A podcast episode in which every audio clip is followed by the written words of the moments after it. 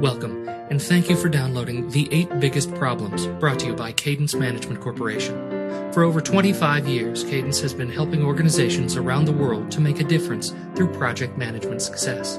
Today, Cadence is widely recognized as a leading provider of project management training, consulting services, and supporting tools. Join Cadence President John Patton as interviewed by colleague Scott Allison in this episode of The Eight Biggest Problems. John, what is problem three? I see it all over the world, Scott, and people uh, talk about it and they shake their heads when they say it. And that is our projects start slowly. And you know, it's it's almost like a surprise every time. You get the project in January, and all of a sudden it's March, and you're asking yourself, where did the time go? So, John, when you talk to organizations and project teams about a slow start, what do they say?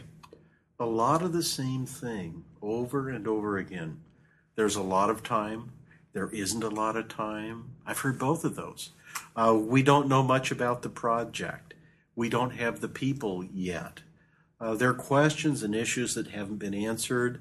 Uh, even with uh, complaints about the work that was done in previous phases, it's inadequate, it's com- incomplete. And the bottom line here is no pace has been established for the project early on. And so time flies. We're busy, we're active, but there's no real progress being made on the project. And how about uh, a solution if we have those slow starts?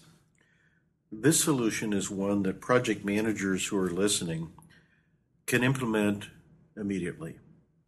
Number one, get pace going with weekly status meetings.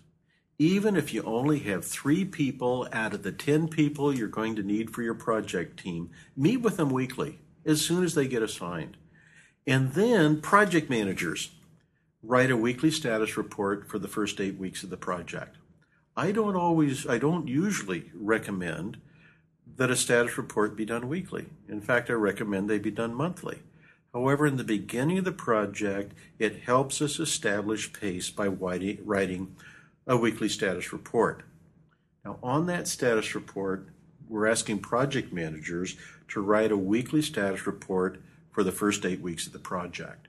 It's not something we recommend on an ongoing basis. We recommend monthly status reports, but a written status report weekly answering the following four questions What did we do? Last week. What are we going to do next week? What are the problems and what are we doing about the problems? Now, this what are we going to do next week becomes promises that the project manager is making to the organization. And that creates a sense of urgency towards solving those particular problems or taking those particular actions. And um, it gives us also a sense of momentum when we can say each week what we did in the previous week. With those team members that are in uh, the status meetings, we want to record every question, every issue that they raise. They have low context on the project when they join, and they will see things that they won't see later on because they're making assumptions about the project. So these are valuable questions and issues.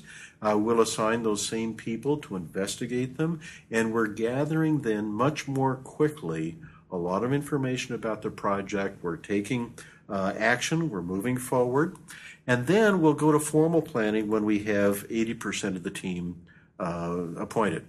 Now, it really does follow the Pareto rule here. You will find that you can get 80% of your team members much more quickly than the final 20%. And we will start formal planning when we get 80% of the team, and we'll incorporate uh, uh, the 20% when they're appointed. We'll bring them up to speed uh, one on uh, one uh, if necessary.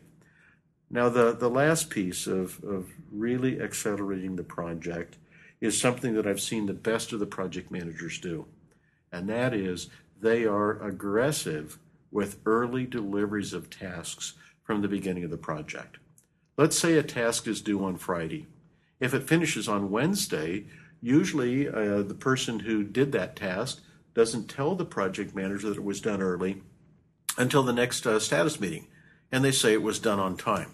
So the project manager needs to establish a tone of reporting immediately whenever a task is completed. That gives the project manager the opportunity of moving up dependent tasks.